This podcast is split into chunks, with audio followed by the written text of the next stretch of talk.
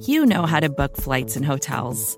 All you're missing is a tool to help you plan that unbelievable travel experience. That's why you need Viator. Book guided tours, excursions, and more in one place. There are over 300,000 travel experiences to choose from, so you can find something for everyone. And Viator offers free cancellation and 24 7 customer support for worry free travel. Download the Viator app now and use code Viator10 for 10% off your first booking in the app. Find travel experiences for you. Do more with Viator.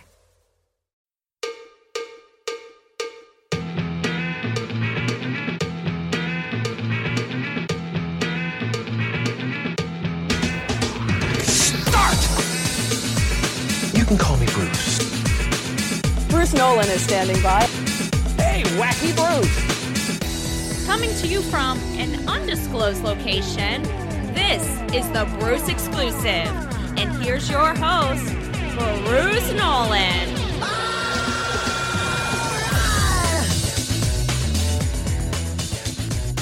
Ladies and gentlemen, boys and girls, children of all ages, welcome to another edition of the Bruce Exclusive, a Buffalo Rumblings podcast. I'm your host, Bruce Nolan. You can find me on Twitter and Instagram at Bruce Exclusive. Welcome back. At some point, we will respect sample size. At some point, we will reject some of the odd narratives that pop up around the NFL from time to time. But that point is not now.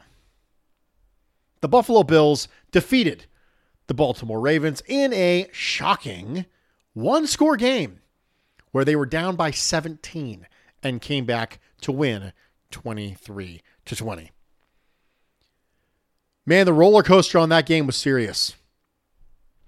I had the words fraud start popping up in my mentions during the game on twitter.com. And the roller coaster doesn't even go game by game. Heck, it doesn't even go quarter by quarter. It goes inch by inch and play by play.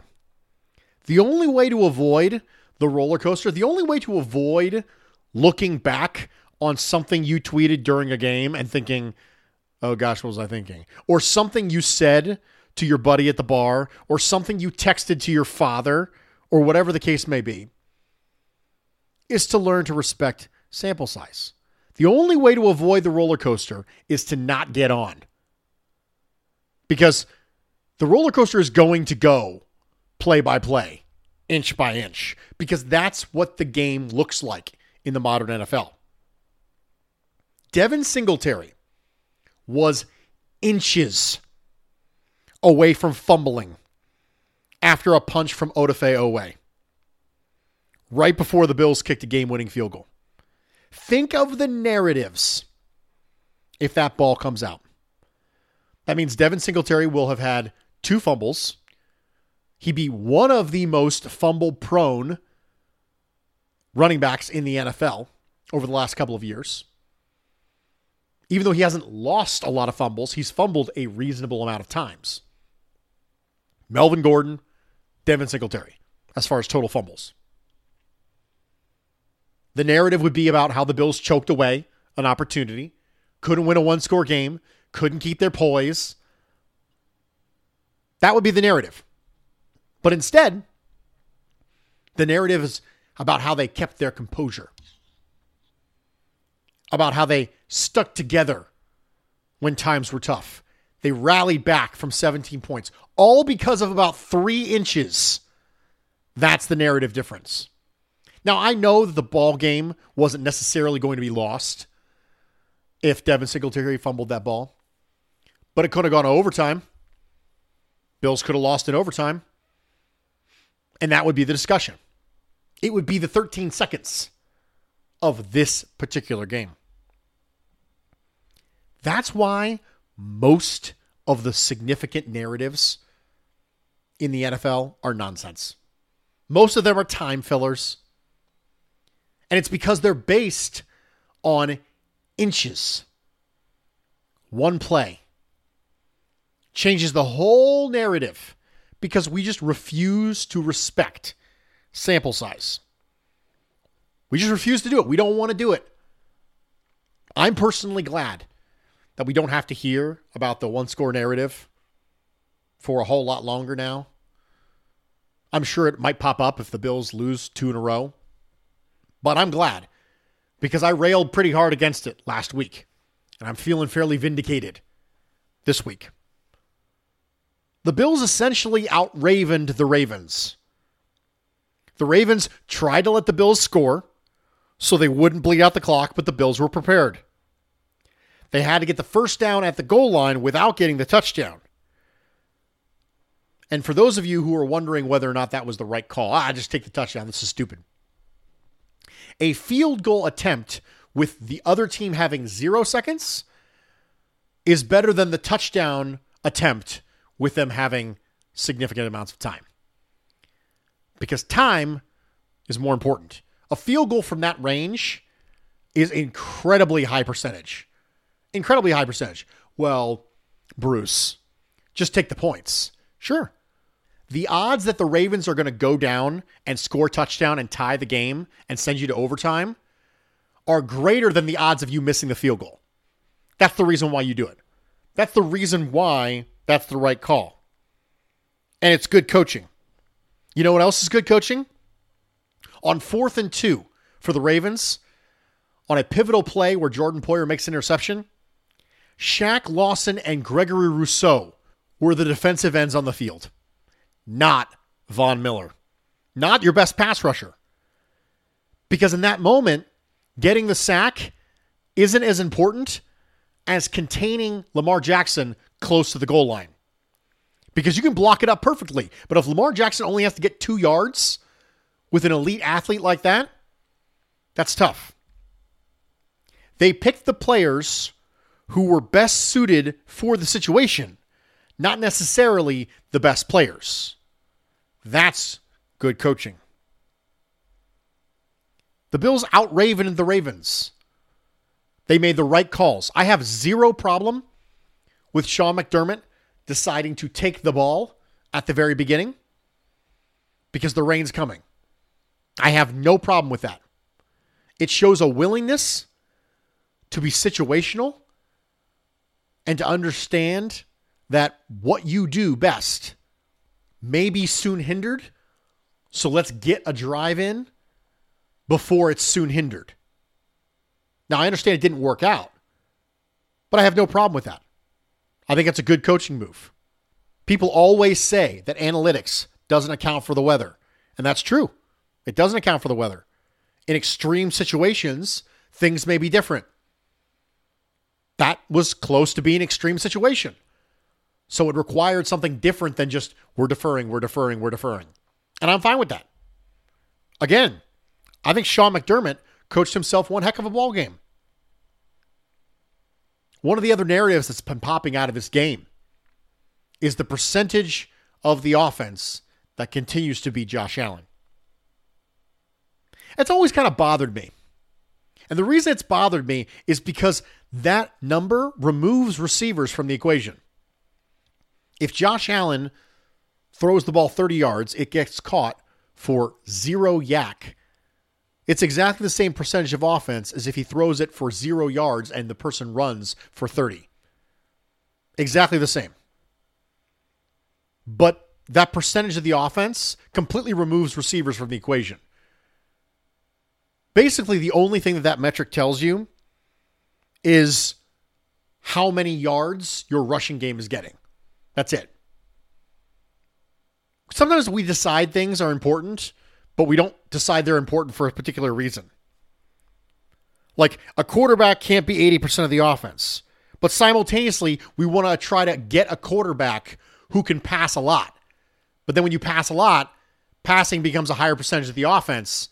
And based on this particular metric, the running game will shrink.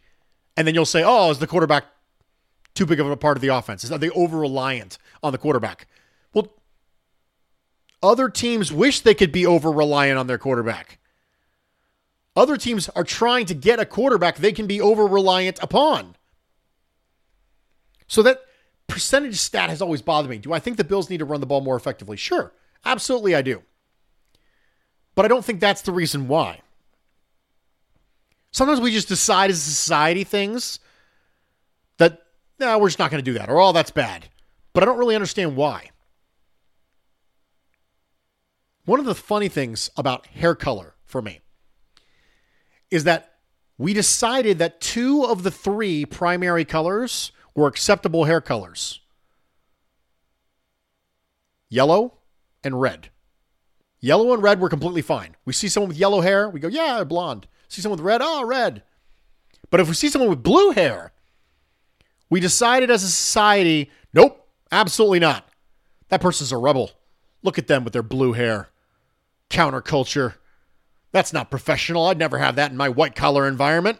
Why? Because they have blue hair. So two of the three primary colors we're completely fine with. But the third one we're like, nah. Well, Bruce, that's because blondes and redheads occur naturally. Not that blonde. Not that red. Nuh Trust me, I've seen the blondes. I've seen the reds. They don't look like that. We just decided as a society that yellow and red are fine and blue is not. We just decided as an NFL community that you can't have a quarterback with 80% or more of your offense. That's bad. Why? Why do we decide that? Is that a horrible thing? I don't really think it is. Former Colts offensive coordinator Tom Moore was asked one time why they didn't give Peyton Manning's backups more reps. And he says, fellas, if 18 goes down, we're bleeped. And we don't practice bleeped. One of the bad things about having a franchise quarterback is that you're one play away from not having a franchise quarterback. And, well, if you build up the team around him, you can survive. Well, yeah, you can for a couple weeks. That's absolutely true. And you want to make sure you have a good backup quarterback who can keep you in the hunt when that goes down. But it's going to be really rare to have an exceptional remainder of team in all other aspects, the running game and everything else, so that you can have a simultaneous franchise quarterback who is elite and playing at an elite level, but they are not a significant portion of your offense, especially in today's society with quarterbacks who run. Anytime you have quarterbacks who run, they're going to be a significant part of the offense. So, would you like Josh Allen to run less? I'm not sure you do. Do you want the running game to be more effective? Sure. I just feel like we just arbitrarily decided that Josh Allen had crossed some imaginary threshold that we put in our heads that we could no longer sustain. I'm not entirely sure that's true. We are going to take a quick break. We're going to come back. We got QB stew to go through. Stick with me. We'll be right back. Vacations can be tricky. You already know how to book flights and hotels, but now the only thing you're missing is, you know, the actual travel experience. Because is it really a vacation if you're just sitting around like you would at home? You need a tool to get the most out of your time away. That's where Viator steps in. You can book guided tours, activities, excursions, and more in one place to make your trip truly unforgettable. Viator has over 300,000 travel experiences to choose from. Everything from simple tours to extreme adventures and all the niche, interesting stuff in between so you can plan something that everyone you're traveling with will enjoy. Real traveler reviews give the inside scoop from people who already been on the experiences you're considering, so you can plan with confidence. Free cancellation helps you plan for the unexpected, and 24 7 customer support means you can travel worry free. Download the Viator app now and use code Viator10 for 10% off your first booking in the app. Find travel experiences for you. Do more with Viator. Hey, this is Scott Galloway, author, professor, entrepreneur, and most importantly, host of the Prop G podcast. We got a special series running on right now called The Future of Work, where I answer all your questions on surprise, the future of work. Questions including what are we missing when we work remotely, or how do we handle work life balance when a major opportunity comes knocking? From the provocative to the technical, we're offering insights you won't want to miss. So tune in to the future of work, a Prop G Pod special sponsored by Canva. You can find it on the Prop G Pod wherever you get your podcasts.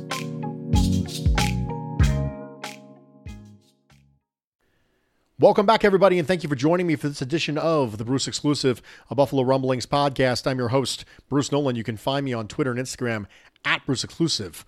Welcome back. It is time, ladies and gentlemen. It is time to go through the first QB stew of the year. For those uninitiated into QB stew, QB stew is a proprietary metric amalgamation that I created a couple years back.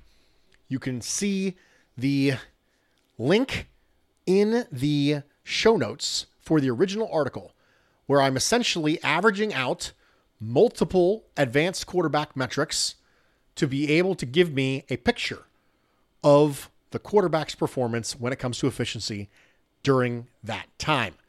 It was created with the idea that every single advanced metric has a flaw, and that flaw can be countered by combining it with a different advanced metric that is strong in the area where the previous one is weak. And if we don't get ourselves tied up into just one of them and just don't get arrogant enough to assume that one of them is going to magically take care of every single possible explanation when it comes to quarterbacks, we can get a better and more rounded, a more holistic view of quarterback play. So let's get started. QB Stew at the top. Number one, Miami Dolphins quarterback Tua Tagovailoa. That's right. Tua, number two in QBR, number one in passer rating, number one in average net yards per attempt, number two in EPA per play, number one in DVOA, number five in PFF grade, number two in CPOE for a quarterback stew of two, number one in the NFL. Yes, he has been just as effective through four games as you think he has been. The hype is real. Now, again, I am going to couch this with the same thing every single time, and that is it's early and there's a lot of football to be played. Kyler Murray was number one on these rankings at this time last year. Teddy Bridgewater was in spot number five, and Daniel Jones was in spot number nine. Still. Tua's efficiency in the new system established by head coach Mike McDaniel, with arguably the most dangerous wide receiver duo in football, has been exactly what Dolphins fans wanted when they envisioned the new look offense this past summer. He has been every bit as good as people in South Beach were hoping he was going to be. And that's why I really, quite frankly, hope he comes back soon. I hope he comes back soon. Do I anticipate him staying at number one? No, I don't. Because, again, a lot of things change the longer this goes, but he's been very, very good in the snaps he's played thus far. Number two, Patrick Mahomes. Unsurprising. Patrick Mahomes here showing up at the top. Number one in QBR, number two in passer rating, number three in average net yards per attempt, number one in EPA per play, number four in DVOA, number three in PFF grade, number three in CPOE. Patrick Mahomes. We talked about how receivers don't make quarterbacks. Patrick Mahomes is no different.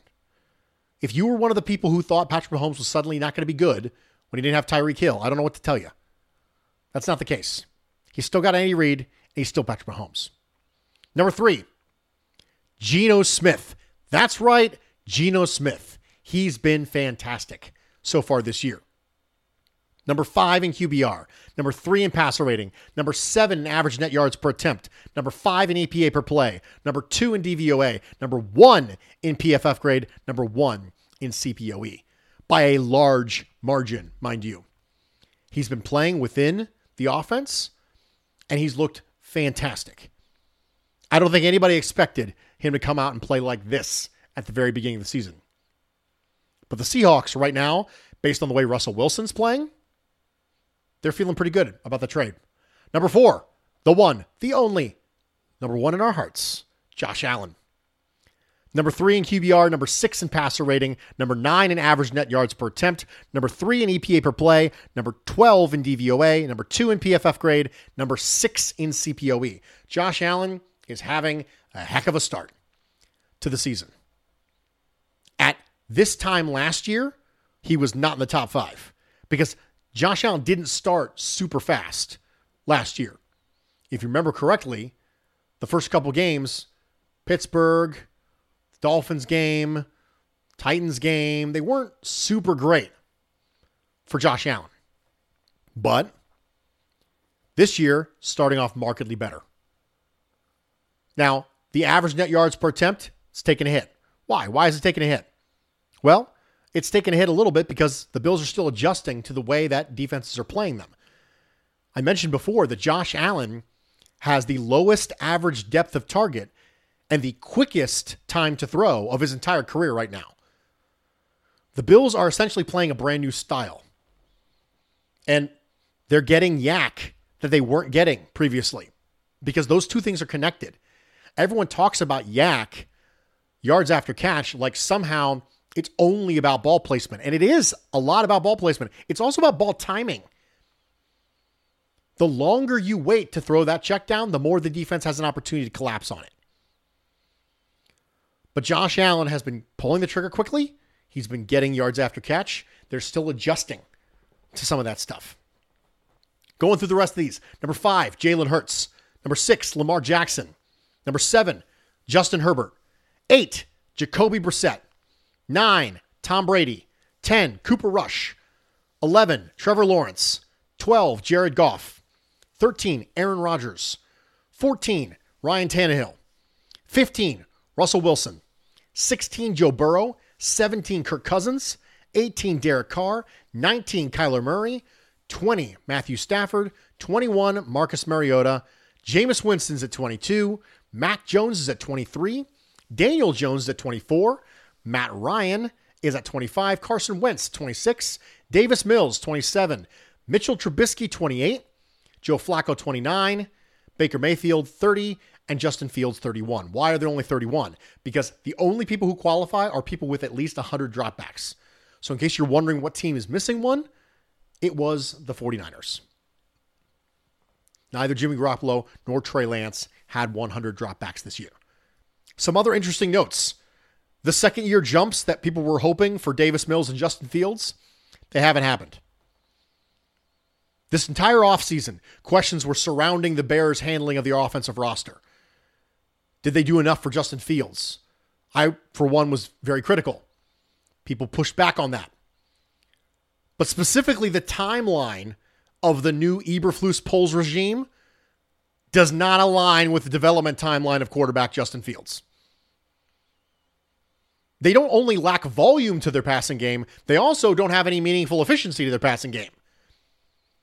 So much of quarterback development is everybody being on the same page. And it looks like Justin Fields might be the victim of just not being drafted on their timeline. They came in and did not adjust their timeline for the presence of Justin Fields. They had their timeline already laid out, and he's just along for the ride. It's not really conducive to positive handling of a quarterback. In Houston, there was some optimism surrounding Davis Mills after he finished 2021 strong. Whether or not him or Mac Jones was a better quarterback during the rookie season was up for debate. And a lot of people thought, hey, you know, Davis Mills, he was a five star recruit. Maybe he's going to take off in his second year. Thus far, that momentum has not carried through. The Texans are looking at a top 10 pick in the 2023 NFL draft, and the clock on Mills is ticking as a preferred starter. So that is stew. And as mentioned, that's where we're at right now. And things are going to change a lot. I will do it again after week eight, and again after week 12, and again after week 17. And by the end of the year, after week 17, we'll look back on it and I'll feel pretty good. Right now, do I think that there's people who are going to go up and people who are going to go down? Yes, I do. Specifically, I think Kirk Cousins, I think Joe Burrow, Aaron Rodgers, they're all probably going to go up. Geno Smith, Tua, maybe Jalen Hurts, Jacoby Brissett. I think they're going to go down. Baker Mayfield being at the very bottom is unsurprising to a lot of people who didn't think that it was just the shoulder last year. Aaron Rodgers took a little bit of dip. He's the reigning stew champion two years in a row. He took a little bit of a dip because you don't have Davante Adams to funnel it through. But again, he didn't suddenly become an ineffective quarterback. He's still a good quarterback. But the Packers are playing a little differently than they played previously. We have got some other stuff to get through, specifically plurality pie for the Bills Ravens. And I forgot plurality pie before. And people people said some things to me about missing plurality pie. Plurality pie for Bills Ravens. Josh Allen, 31%. He was one of the best players on the field. And when you needed to get a play, he did something that was alien and they made a play. Sean McDermott, 21%. I already mentioned earlier that I thought Sean McDermott coached one heck of a game. He has continued to be aggressive and he knew the situations correctly. They outravened the Ravens. Matt Milano, 12%. Matt Milano was the best player on defense last week. Matt Milano. Yes, I know. Jordan Poyer had two interceptions. Matt Milano was playing out of his freaking mind. Tremaine Edmunds, 11%. Also played really well. I think that Matt Milano and Tremaine Edmunds are one of the keys. A lot of people were asking Leslie Frazier, "Hey, you know, you've had some success against Lamar Jackson. You know, what's the what's the key?" I don't think he wants to say it, but I think the answer is have Matt Milano and Tremaine Edmunds as your linebackers. That's the answer. Have those players. And if you don't, I'm sorry. Because your scheme is probably not good enough. But they mentioned that they wanted to change the picture on Lamar Jackson post snap, and they did. And you've got Matt Milano and Tremaine Edmunds. 10%. Jordan Poyer. Jordan Poyer, two interceptions, has held down the safety spot in Micah Hyde's absence. No interception bigger than the fourth down. Not only did he make the interception, he made the interception and got the Bills out of bad position. Because if they would have just stopped him, if he would have knocked it down, they would have gotten the ball on the two. Other 15%. So Josh Allen, 31%. Sean McDermott, 21%. Matt Milano, 12%. Tremaine Edmunds, 11%. Jordan Poyer, 10%. Other 15%. Quick special shout out, Taron Johnson. Taron Johnson continues to be one of the most underappreciated players in this team. The fact that the Buffalo Bills can stay in nickel regardless of what you are doing and trust that he will be able to fill versus the run and cover man to man and zone is incredibly impressive. And it should be recognized. Before we get out of here, let's check in on some emails because I got some I got to go through. First one comes from Evan, who has a Pittsburgh Steelers almighty take. He says, I'm rewatching the Ravens game on NFL Plus, and I might have my most absurd almighty take yet. The Bills finally get their running game to work when it makes sense situationally. The running back room combines for 105 yards rushing. Bills beat Steelers 38 to 16. Two rushing touchdowns by Kenny Pickett with two two point conversions. Groot continues his sack streak. Jordan Poyer adds two more interceptions to continue his chase to Night Train Lane's record. Khalil Shakir finishes as wide receiver one in targets, yards, and touchdowns with Diggs double covered most of the game. Ooh.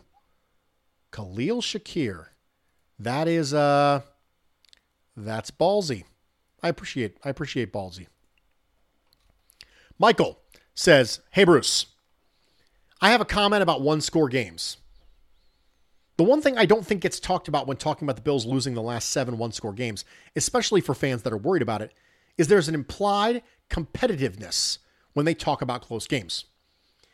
This is what worries fans when thinking about the playoffs because the Bills will play better teams, which means more competitive games and therefore a higher likelihood of a close game. But the final point margin is a box stack figure. It is the what, not the why or the how, about the game. We tend to know as fans that the box score doesn't tell the story, such as the game wasn't as competitive as the box score says, i.e., the 18 10 Bills win over the Jets in 2020. This is one of the problems in just looking at the final score. Last season, the first Miami and second New England game were multiple score wins, but in both games, the Bills didn't take the final two score lead until late in both games. A field goal with 329 in the fourth to take a 2011 lead before Allen scored with 107 increased the margin. And in New England, an Allen to Knox touchdown with 230 left in the fourth to increase the lead from 5 to 12. So in these games, the Bills played a close game for the majority of the game, but it doesn't show since they were able to put the game away late. On the opposite side, in 2020, Las Vegas scores with 129 left to make it a seven point game. So the Bills get a close victory, but where's the line between a comeback attempt and garbage time? It wasn't long ago that fans were complaining that the Bills only won close games and couldn't put teams away. Some of these fans would probably know that Gase was 20 and 6 in one score games while in Miami.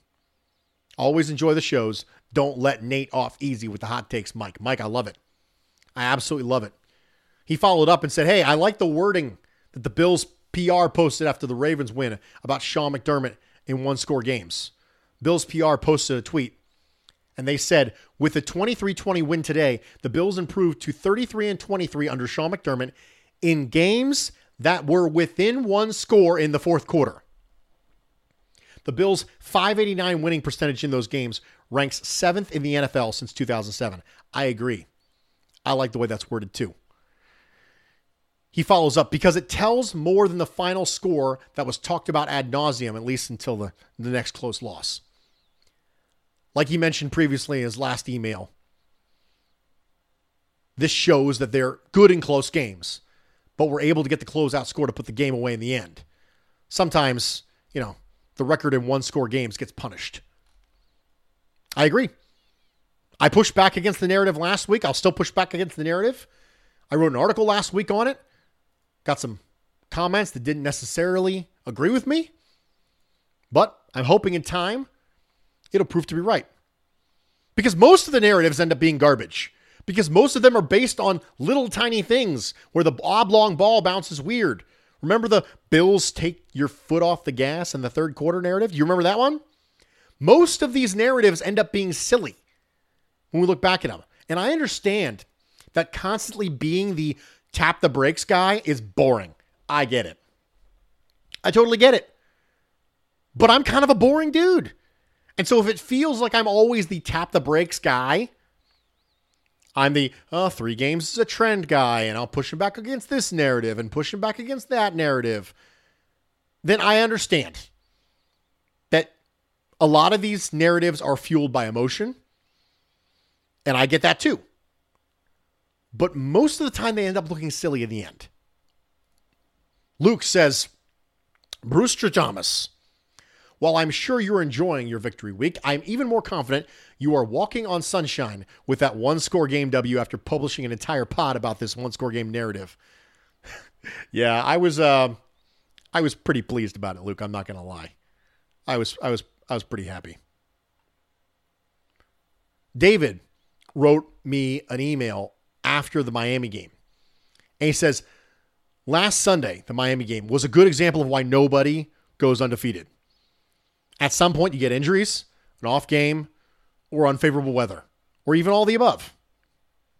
Going forward, defeating Miami would have left the Bills sitting pretty, but in the end, it was a speed bump. It slows you down, but it doesn't stop your journey. Miami is not, in his opinion, an elite team we can't get past. Their defense looked good, but the defense is what won the game. For all the hype, their offense moved the ball only okay against a defense full of second and third stringers. Yeah. Speed bump is a good usage of that. 100%.